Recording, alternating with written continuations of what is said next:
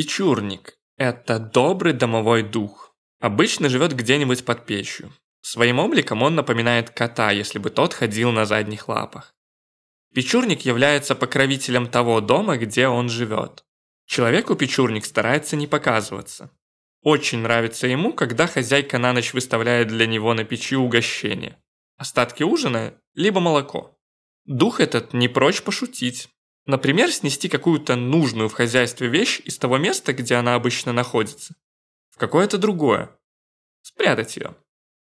Если к печурнику относиться без должного уважения, он то ли от грусти, то ли от обиды несколько ночей подряд будет выть и кричать в дымоходе, грохотать вьюшкой. Печурник предчувствует беду и неприятности, что могут произойти с хозяевами дома. Тогда он старается предупредить хозяев, двигая мебель или скидывая и разбивая посуду.